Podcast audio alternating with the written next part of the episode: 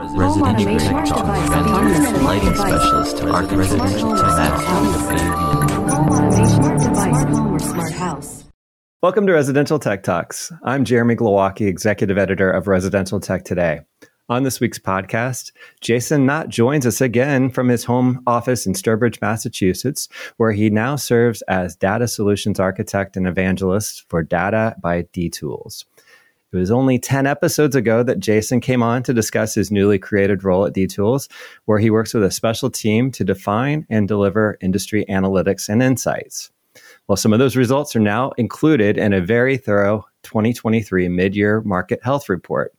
I want to discuss those findings in detail, but also share our guest's new perspective on the recent CEDIA Expo show now that he's not moderating like 100 panels on the smart stage or trying to meet with every exhibitor on the show floor in his former role as editor in chief at CE Pro. So let's jump right in and talk all about that. Jason Knott, great to have you back. Sorry you're not feeling well. Got that trade show cold. I hope you're uh, will be able to manage without too much uh, struggle today thanks for having me, Jeremy. And again, I apologize up front. I'm a little hoarse here, but uh, just got the, like you said, the trade the trade show cold, I guess. Yeah, I know a lot of people came home sick, and unfortunately, several with COVID. And I, I've got so, sort of psyched out when I started reading all that, and thought for sure I was going to get sick, but I, I, I lucked out, fortunately. But even when I s- saw you the one time, which was in your hotel lobby, waiting in line at the gift shop, trying to find something to fix your sore throat. You weren't sick yet, but you had kind of blown out your voice that that night before at the uh, at the music performance, trying to talk over the music. So um, yeah, that was a good sore throat. That was from just talking and you know having fun again at the show with people. Yeah, and, and um, I lost my voice really quickly that first night. So no, it was different. But yeah, I guess we're doubling up on the sore throat stuff here, aren't we? yeah. Well, you uh, you must have had a totally different experience there at, at X, CEDIA Expo. Um, not having to do so so many things like you have done in the past. You know, being on that smart stage all the time, and not that that's like. I mean, th- those are the fun kind of things to do. It's organizing, getting ready for them. Probably that's the hardest work. But when you actually get to sit a, on a smart stage and talk, I, I I find that really invigorating going around booth to booth trying to meet with every exhibitor and try to remember what you've learned.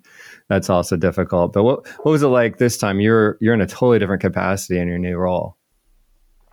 Yeah it's probably the same way that you felt when for all those years you did the dailies oh. and we're running around like a chicken with your head cut off at the show um, you know really not getting a chance to really experience the vibe of the show because you're reporting on it, then going back to your hotel room and writing up that night and all those sorts of things.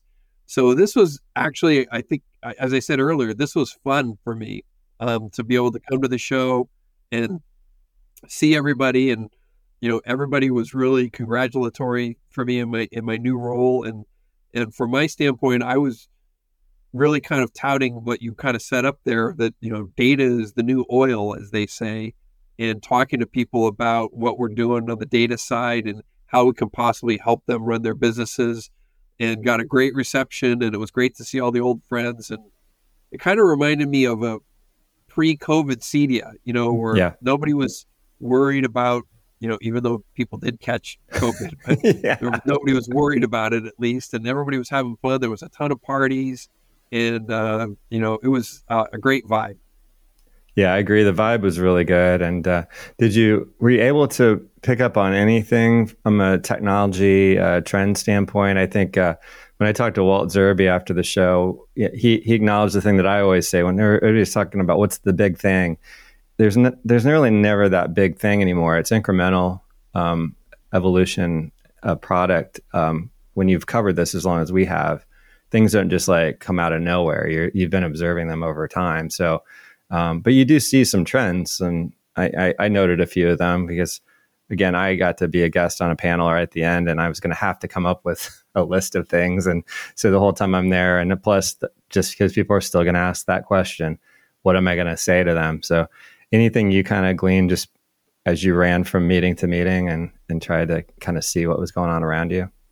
Well, it is going to be interesting. It's something I hope to be able to do some research on is the the video wall trend. Yeah, and you know, seeing, you know, I'm hearing from you know manufacturers and integrators who are now deploying video walls instead of projectors, or maybe they're putting proposals that have a an option of a projection based dedicated uh, solution versus a, a, video wall solution.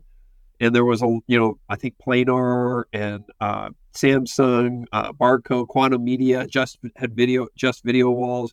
There was a lot of video walls there, which I think fed into this first time having the commercial integrator expo there.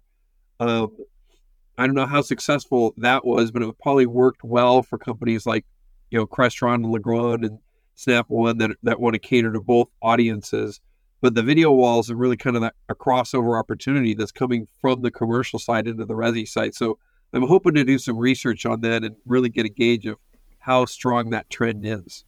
Uh, what I liked about that category was that, you know, early on, it's still a very expensive category. So you look at it like, is this really a replacement of any projectors or even the larger, just uh, LCD, LED panels. But uh, when you um, you start to see, yes, some of the prices have come down a little bit, but also the simplification of the installation is a big story. Um, whether it's just video walls as an organization saying we'll do all this for you and we'll source everything, so you don't have to think about what you're putting together and designing with.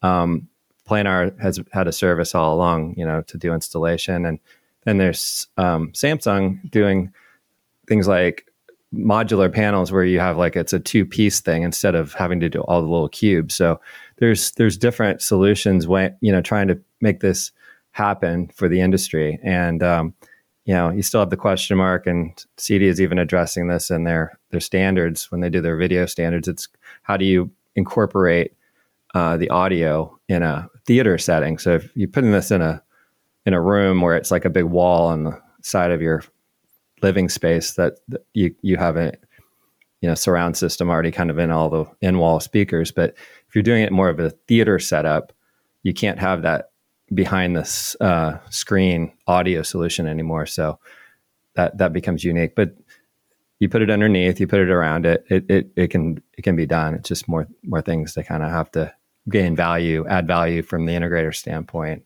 solving that problem. Um, some of the other stuff that I, I saw, you know, it's just a, a lot of media over IP, obviously. Um, we've been seeing that for a while.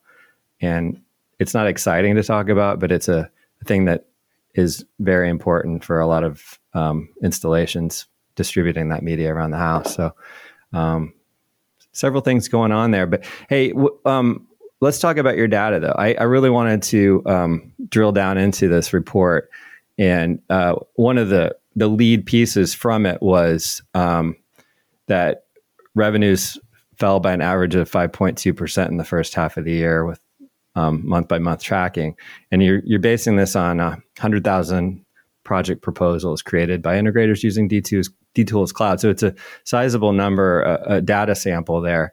Um, and, and you went into a great description of why that probably was the case, several factors. Maybe you can touch on that piece first um, in the observations you made. Yeah. So first, put a, a, a quick caveat on it. It's the the the, the um, D-Tools is a proposal design and proposal software. D-Tools Cloud and D-Tools System Integrator, and the the uh, negative five point two percent was the average project size um, down, and the the number of projects was pretty much even. So okay. it, it, in essence, it was that. But I do want to put a caveat on it because it's not necessarily total revenues because we D-Tools just introduced its service module in the spring, and so we don't really know how much, um, what percentage of integrators now are drawing revenue from the from the service side. Next year we'll be able to because we'll probably have a we'll have that a year under our belt to be able to see how much they're getting from it. So just want to clarify it's not necessarily the total company revenues but it's the project size um, and again the number of projects was was pretty much steady so okay um, a couple of things you know that that to me kind of stand out from the report and again it's up as a free download on D-Tools website for anybody who wants to grab it was that the the closing rate was um, just 40%. So only four out of 10 proposals were actually being converted into a sale, which kind of surprised me. I didn't, I thought it would be higher, but a couple of pieces of data that for your audience that's not in the report that I, I ran in preparation for our call, um, that 26% of dealers reported that they closed over half their proposals, which is positive. 10% closed two out of every three. 6% closed more than three quarters, and 3% of dealers closed every single proposal that they proposed on the residential side. So a little more detail there yeah. for, for your audience that's not in the report. Now, the flip side of that, 2% of integrators reported that they didn't successfully close a single residential proposal. they okay. were shut out on the residential side. Okay. So, um, which is interesting. So, but you know, it, just anecdotally talking to integrators, you know, 40% seemed low. I don't know what your impression was. yeah. I thought it would have been much higher that they wouldn't be producing a proposal unless they were a little more sure they were going to get the deal. Yeah, and that that's not just they had to adjust the proposal and resubmit. That's actually just not going to work with that client in that project. Yeah, those are it didn't it wasn't duplicative report where let's say mm-hmm. you're doing three versions of a proposal for a customer. Yeah. That was not that was winnowed out. So this was pure for new customers. So yeah, um, well that is so, that that just makes you think about the time, the time spent and the time I don't know if you want to say wasted, but you talk about efficiencies in our industry, and that that is surprising that you would you would need to put all that work into something and not get any results from it um, in that particular case. It also kind of goes to the the need for lead generation because you know you've got to be able to produce the you know be able to find those customers to be able to produce this the volume of proposals that you want if you're only going to close four out of ten. Yeah. So um, it kind of puts more of an emphasis back on that part of the business, whereas you know during this COVID thing, guys were just the phone was ringing off the hook. So so we'll see. Um, the other thing that was interesting, and I want to I I think draw out for for your audience that you that I didn't really emphasize in the report, and I probably should have, was that 47% of what was in the quote ended up making it into the proposal. So my my deduction there was, boy, this is a lot of value engineering. That mm. you're going in, let's just say, with a hundred thousand dollar proposal, and you're ended up with a forty seven thousand dollar project. That's compared to the first half of last year, when it was fifty eight percent was making it into the project. So there was quite a drop.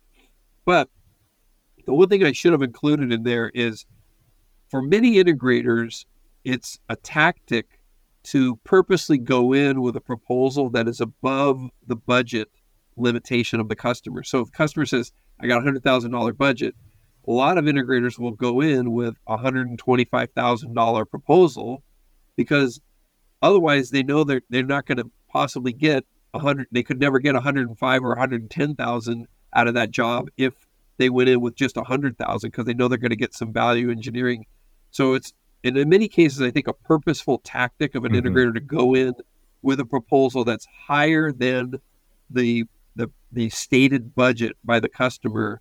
So it makes this value engineering number look a little lower than it really probably is because you know most integrators that I talk to do exactly what I just described. Yeah, I mean it's like kind of going into negotiation and and obviously going high because you know it's going to go someone's going to say low and then you get somewhere in between. Um, any other it, that that's that's probably a good uh, assumption that that's what's going on. Um, any other any other theories though on on what might have happened there, just year to year to year comparison, just in terms of what was available to put in the job, maybe from the supply chain or um, any other issues that might have happened um, economy wise where they just like you know i'm not going to spend as much as i thought i could. Yeah and i, I speculate in the report that it that could be a sign of just that more influx of consumer grade products getting into the proposals. So so now we're seeing you know i don't want to call out specific names but we're seeing a lot of manufacturers who also sell direct to consumer and have really good quality products that the integrator can professionally install um, that are not necessarily margin laden products for them. So, um, uh, which feeds into some of one of the other more surprising or kind of we'll call the most alarming part of the of the uh, report, which we could talk about on the the blend between labor and and, and equipment. But um, that's my speculation that I think there's there's more consumer grade, and then it could be like you just said, maybe consumers, you know, being a little more hesitant. They're they're maybe worried about the economy. Um, you know, the first half of the year, I did a month. The report goes month by month, and you can see the first three months of the year were much worse than the spring. So remember, we can think back. Inflation was still you know really high at the beginning of the year. And so I think that might have been a concern, and consumers were just being hesitant. Um, and then obviously, as things ramped up in the spring, it could be reasons like that now we're getting more outdoor projects that are being brought in, whereas people are, the dealers aren't necessarily bidding on outdoor projects in January and February, maybe.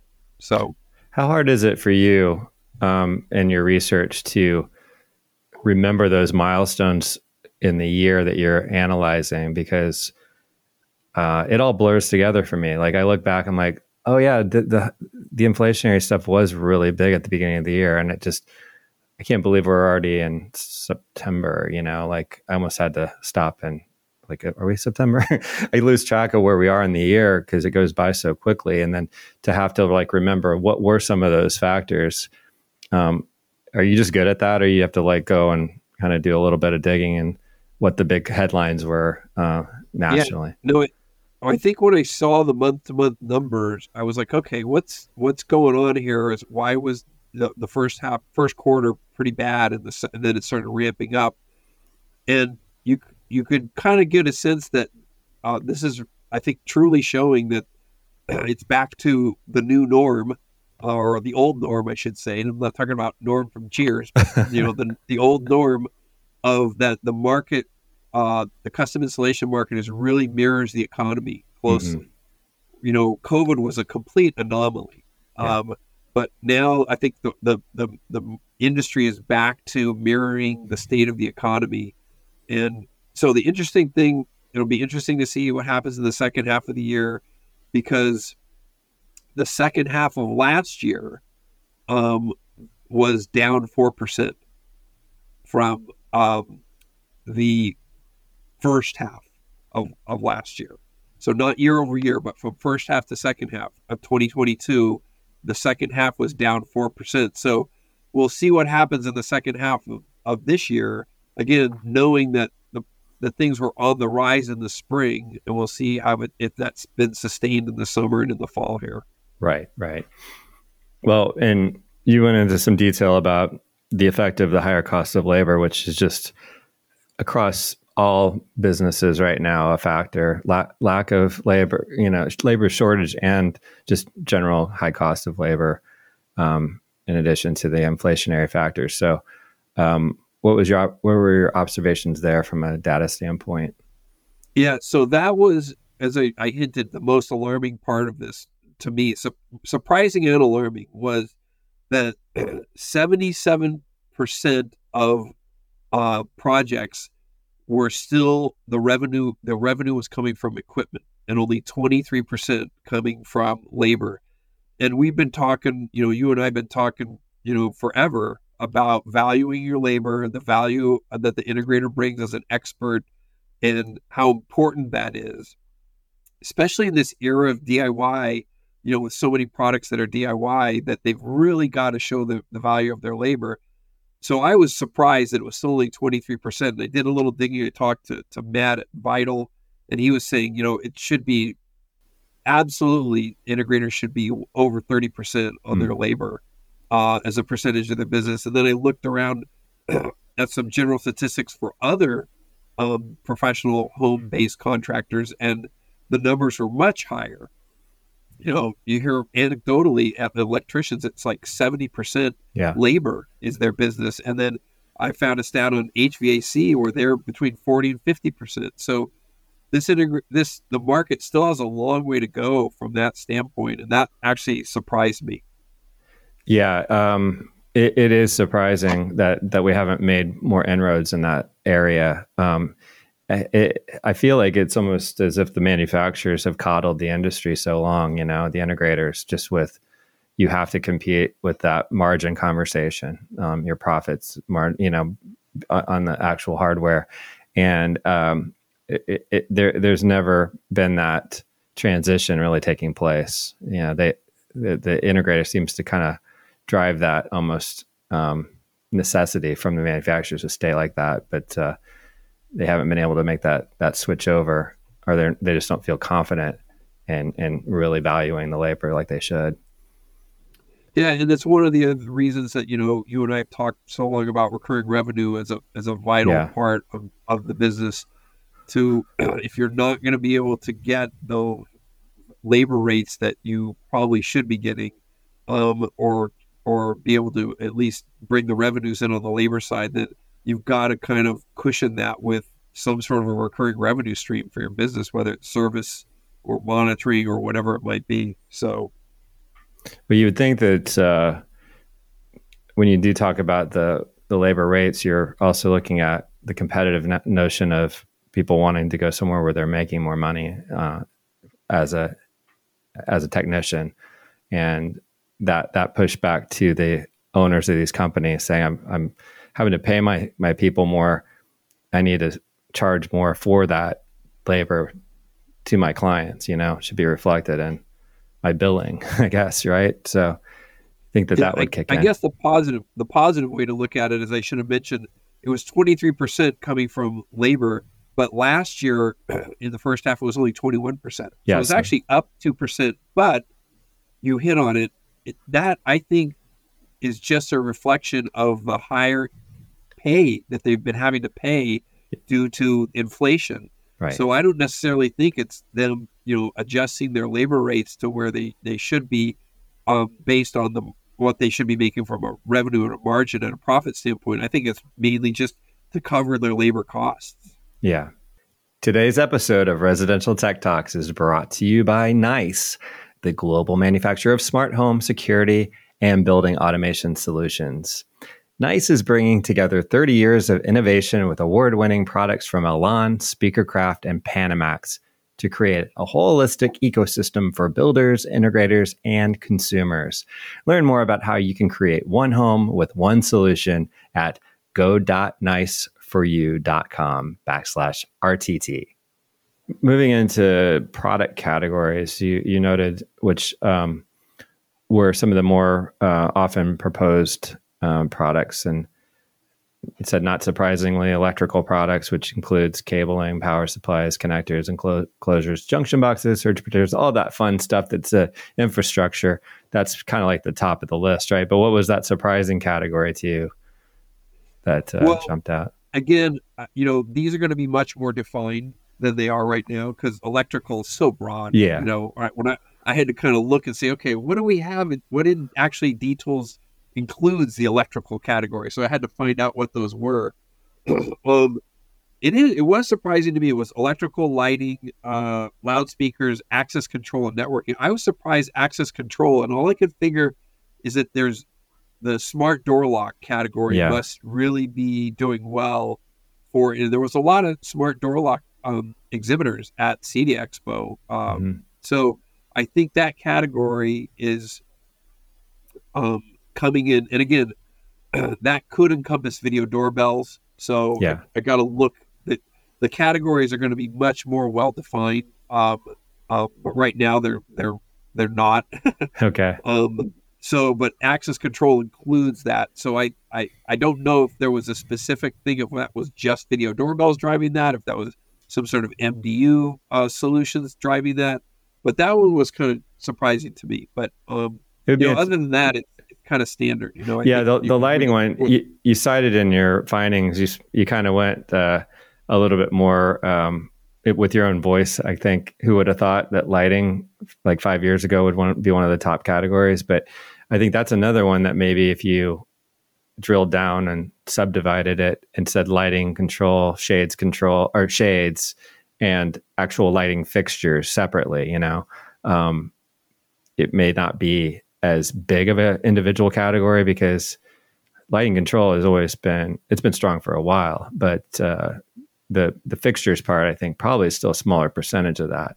Um, even yeah, and there were quite a few fixture exhibitors at the show. Oh, so, sure. You know, Colorbeam, Lighting Boss, WAC, DMF, Lucifer, Environmental Lights, Prolux, Garden Light. I mean, I, am missing. Even there was like even a handful more. So, you know, last year at CEDIA, there there was maybe two or three of those guys. Yeah, um, yeah, and they got a lot more uh, interesting in their their displays too. They're really starting to learn from that Ketra model of how do you demonstrate at the booth what you do with your lighting as opposed to just having some frankly some boring fixtures on a table you know um, can't really learn much out, off of that but they they they were definitely in uh, a, a, much higher presence there and and maybe you're right maybe that is uh, it, just as that category is and the D-Tools um, growing a lot faster than than i was realizing um, in the industry overall but uh, obviously it's a trend that we like to talk about and everyone's trying to learn about it so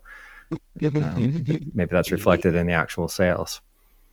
Yeah, I still talk to some integrators who have not delved into the category yet. So um, uh, I think there's still a lot of room for growth in that lighting fixture category.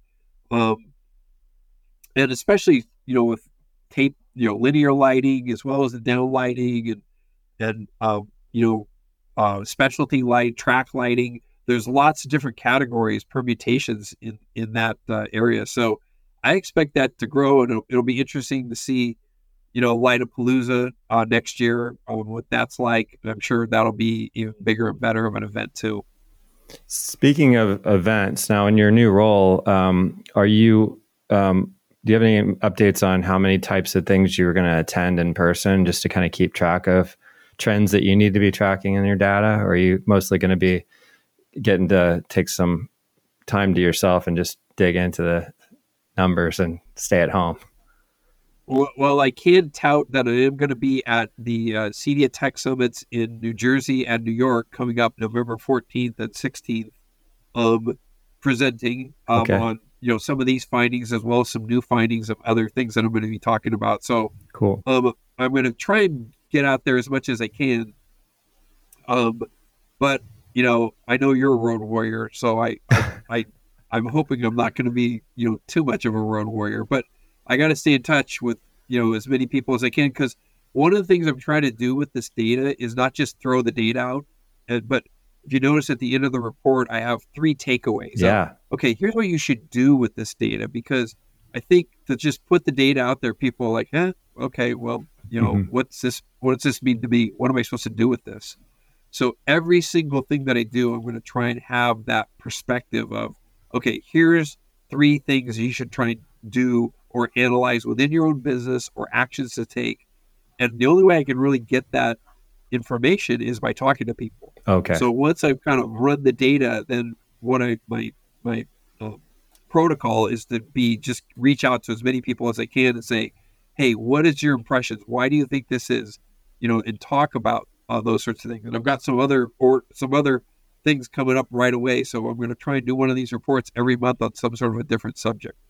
Yeah, and I, I did like your three takeaways, and I felt like as I was reporting on the report, um, I didn't want to steal your thunder. I wanted to make make sure you got your downloads and people would actually look at the report. So I didn't give away what your your three actions um, were.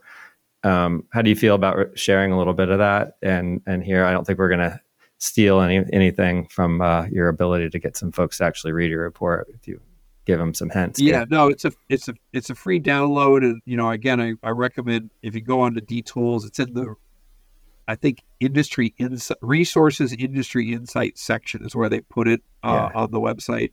Um, but again, we talked about that that value engineering that's taking place so I think one of the takeaways that I had is just really make sure you're not hurting yourself by downgrading your quotes. Right. So, you know, at the integrator level, keep those quotes high.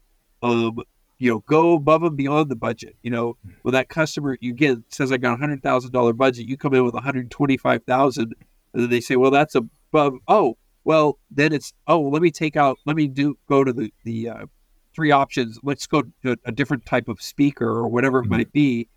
And then immediately the customer feels like he got a deal. Hmm. Um, so you're already kind of helping them feel better because you're bringing down that, but but you present that proposal at the higher amount with this is what it costs for everything that you asked for, mm-hmm.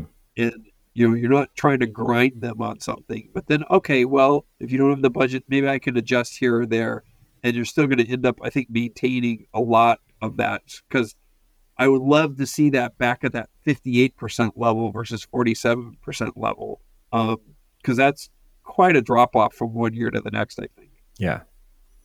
Yeah. And then, uh, and then that 40% converted into sales, um, just having really being aware of, of that, right? Finding a way to maybe include, uh, improve the closing rate um, would be a, a good goal for these companies. Um, yeah, you know, find out why right. that if you if you got a competitor that's you know, like I said, I think it was what three percent or two percent of the guys closed one hundred percent of their jobs, and uh, six uh, percent closed seventy five percent of their jobs. So there are companies out there that are doing way high, have much higher closing rates than what this industry average is. So I'm I'm sure integrators know who those companies are, um, but find out what they're what you know. Try and emulate those best practices. You know what is it that they're doing in their proposals that's helping them seal the deal, um, you know, versus what you might be doing. Yeah, of course. You know, maybe that one guy he just does two really large projects and he closed both of them, but uh, you never you never know. Um, but then the last one you said, you know, goes back to that uh, labor um, product um, market versus labor rates. Um, again, trying to get that labor rate higher. Yeah. So the the the bottom line always is that it really doesn't matter what your competitor's labor rate is. You need to have a labor rate that is make that is profitable for your company. So um, I did a, a, a, thing for, for several years at CEDIA, uh, working with Leslie Shiner on calculating your break even. So uh, probably still up on CEPro.com somewhere, but uh, there's a I did an article on how do you calculate it. You know, how do you look at all your direct costs, your indirect costs. I'm sure integrators know how to do that. But once you establish that break even rate, then say, okay, now what do I got to do to make, you know, 35% margin or whatever the, the your target margin is on it. So, you know, I, I know it's it's it's hard to look at the competitor's hourly rate and say, gee, I've got to match that, or people think I'm going to be gouging. But it, you've got there's such a diversity in this between one and two man shops that have very little overhead and larger integrators that have overhead that they have to carry. Um, so you can't, you know, you, you've got to differentiate as to why your rate is higher. Um, if you're one of those that has to carry that overhead, because you shouldn't be having putting yourself in a situation where you're not making profit on your margin, right? Or on your labor, on your labor. Yeah, I mean, may, maybe your story is that um, you know we we provide the service after the sale that you're going to need on the types of products that that these are. We're, this is a network based system and there's always upgrades and changes that need to be made and we have the the people to, to do that and to stay on top of this and monitor your systems whatever that is you know. Um, hopefully that's the case. That's why they have the people. Um, but uh, yeah that's a good point. M- make your case for why you your labor may be more than the other guys and your experience and, and you make a good point there. You make a great point there. You know that service ongoing service. I one integrator I remember telling me, he goes, he tells the customer, my job starts when the installation's over. Because mm-hmm. anybody could do the installation, but you know, I'm going to be the one who's going to keep it working for the next 15 years. Exactly. Yep. Well, Jason, I I've taken a lot of your time today. I appreciate you battling through with your uh, your cold there and and telling us all about this. Great job on this first report. Look forward to continuing. Um, to monitor the industry through this data that's really helpful. And uh, hopefully, everyone takes a moment and downloads it and reads it. Thanks, Jeremy. Appreciate you having me. Jason Knott is data solutions architect and evangelist for Data by D-Tools. Uh, learn more about D-Tools and download their mid-year report at d-tools.com. That wraps up today's show, which was produced by Residential Tech Today, IPW, and Pretty Easy Podcasts. Go to prettyeasypodcast.com if you're looking to get professional production help on your own podcast at an affordable rate. And if you're new to Residential Tech Talks, please subscribe to the weekly podcast wherever you watch or listen to podcasts. Also, check out all the latest residential tech news at the magazine's website, restechtoday.com, where you can also subscribe to the print or digital magazine and to our Tuesday and Thursday email newsletters. Until next time, please stay safe, stay inspired, and let us know if you have a great story to tell. Residential Tech Talk, autonomous lighting specialist to Arc Residential Tech. Home automation, smart home or smart house.